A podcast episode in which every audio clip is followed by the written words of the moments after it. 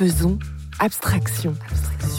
Au cœur des ateliers de Hartung et Bergman.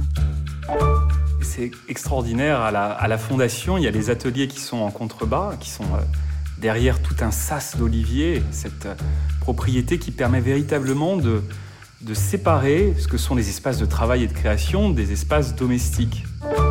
Il est tout à fait clair que l'un et l'autre avaient une totale conscience de leur euh, postérité, de leur vivant.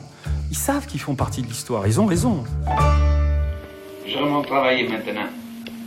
Bon, bon travail. À tout à l'heure. Merci. Alors Bergman ne fait pas vraiment de distinction entre le dessin et la peinture. C'est deux parties euh, complémentaires de son travail et euh, c'est assez intéressant de voir la stratigraphie de ses œuvres.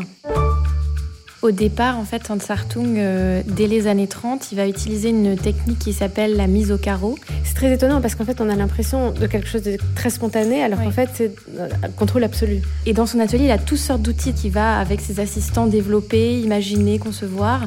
Et donc, ça lui permet de réaliser des toiles de, de très grand format, alors que paradoxalement, il est très contraint physiquement.